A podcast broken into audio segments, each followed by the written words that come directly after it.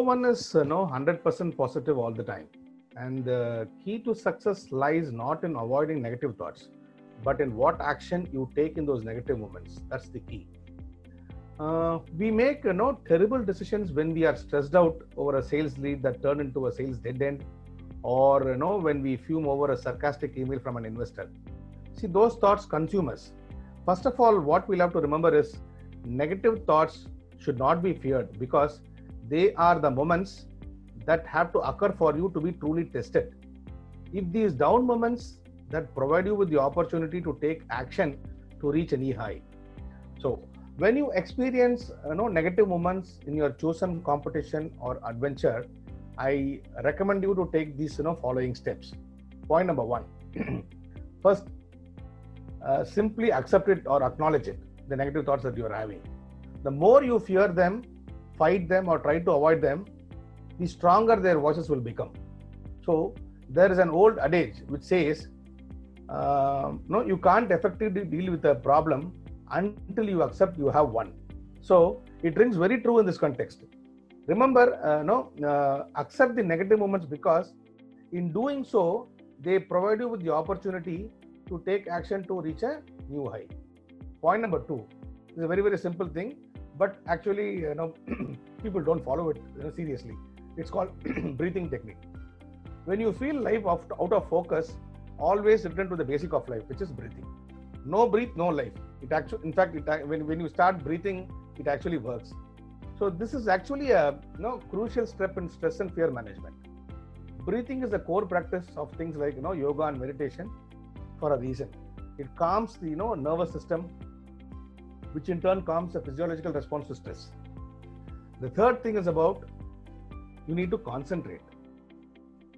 Concentrate on know why that is driving you to complete your particular challenge or competition or whatever it is.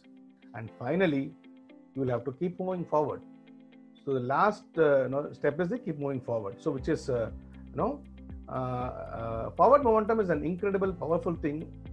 While the forward steps uh, you uh, you take may be small they steadily add up to the you know sum much which is greater than their parts.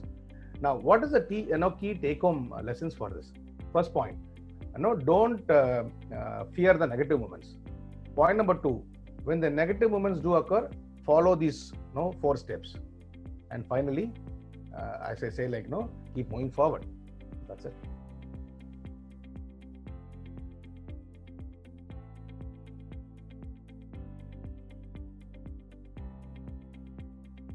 yeah this is a very very pertinent question at this point of time. Because now most of us uh, now encounter unreachable people in our lives. We may be stuck with a difficult individual at work or at home.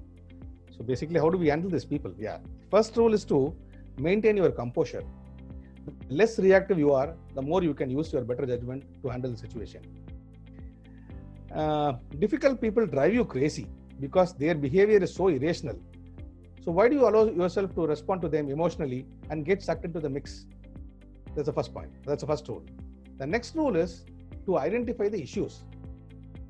Unfortunately, we usually don't have all of the information as to why an individual may be showing up the way they are. And in the absence of factual information, we tend to fill in the blanks with our own theories about what might be going on. This leads to frustration. So, in order to help prevent this you know, from happening, it can be extremely helpful to separate the facts and figures from our assumptions. Additionally, it can be beneficial to separate ourselves and our reactions from the negative emotions we may be feeling in the moment. This is easier said than, said than done, but those of us who are able to get to this place can better arm themselves with the superpower of having uh, meaningful and productive interactions, even with people who make us cringe.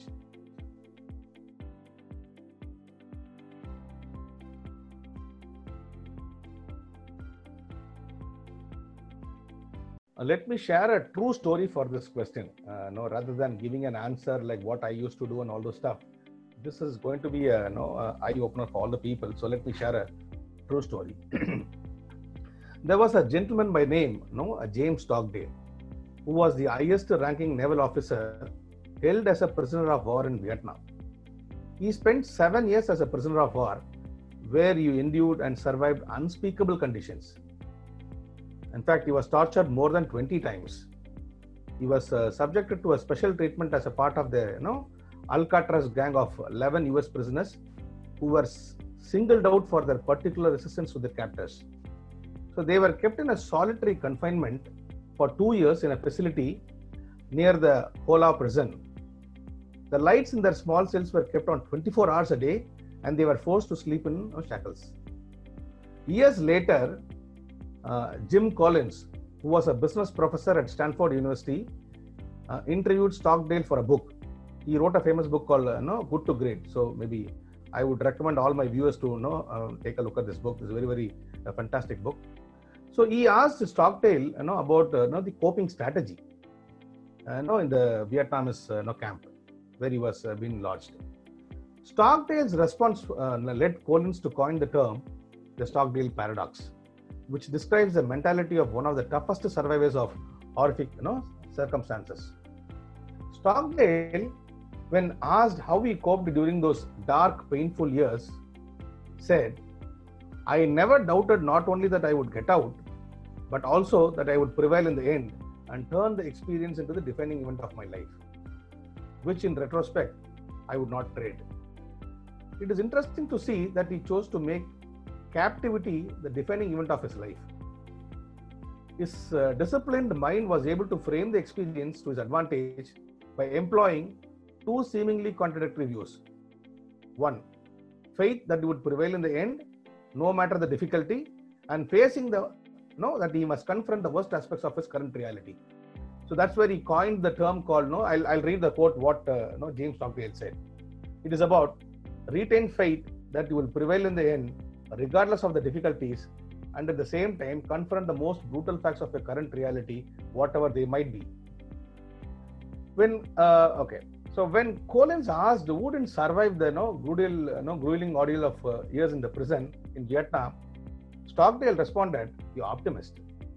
They were the ones who said, "We are going to be out by Christmas," and Christmas would come and Christmas would go, and then they would say, "We are going to be out by Easter," and Easter would come and Easter would go, and then Thanksgiving, and then it would be Christmas again, and they died of a broken heart. So Stockdale approached diversity with a you know, very different mindset that never minimized his current situation and its brutality. Rather than bury his head in the sand, he, no, he stepped up and did everything he could do to lift the morale and prolong the lives of his fellow prisoners. He created a tapping code so they could communicate with each other. He developed a milestone system that helped them deal with the torture. And he sent intelligence information to his wife, written in the seemingly innocent letters he wrote. So, the key lesson is first thing is you need to acknowledge the situation and then develop a plan. Identify what you can't change and develop coping skills to deal with your feelings.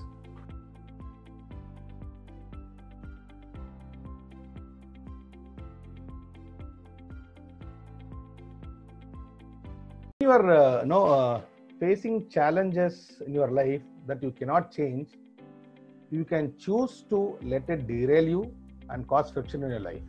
Or you can step back and say, hey, it is what it is. So, this is the brutal truth in life that some people refuse to accept. You have no control over many things that happen in your life. Some people who resist this truth become control freaks they micromanage, refuse to delegate tasks, and try to force other you know, people to change. They think if they can gain enough control over the other people and the situations they find themselves in, they can prevent bad things from happening. That's the thought process. So, how do we you know uh, identify the things that we cannot change about a situation? Firstly, you must accept the situation that you are in. You must be able to reassure yourself that everything in life happens for a reason whatever burden you are facing is not accidental. You have to simply look at it as an opportunity for a new beginning. So you are still capable of doing great things in life, but you have to accept your past and build on it. If you can do all of that, you, you can look forward to these things beginning to happen. That's it.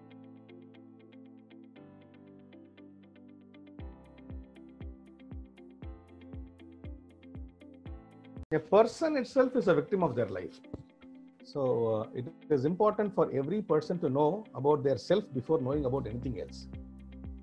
We should know about our strength, beliefs, weakness, and desires too. Uh, we should keep an emotional touch and create more self-awareness. So that is a key here.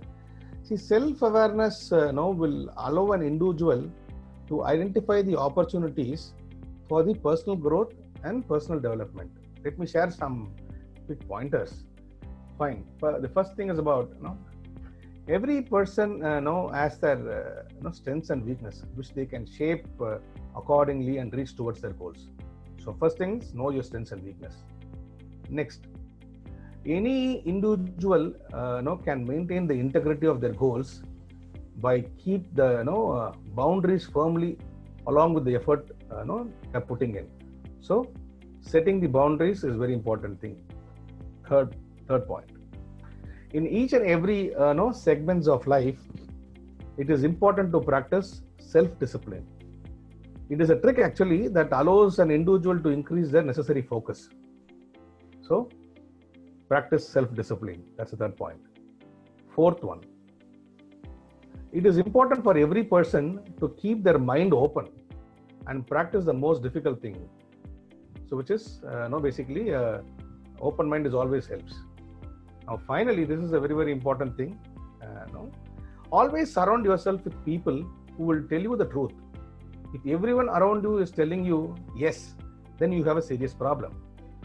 Uh, you need people uh, who are going to challenge and question you. You need people who won't be afraid to tell you the truth.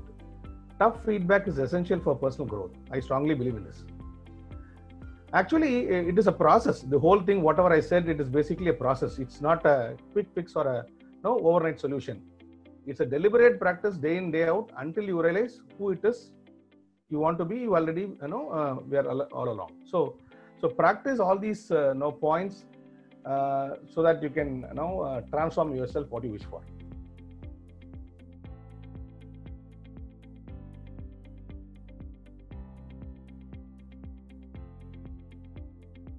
See, the best investment you can make is in yourself.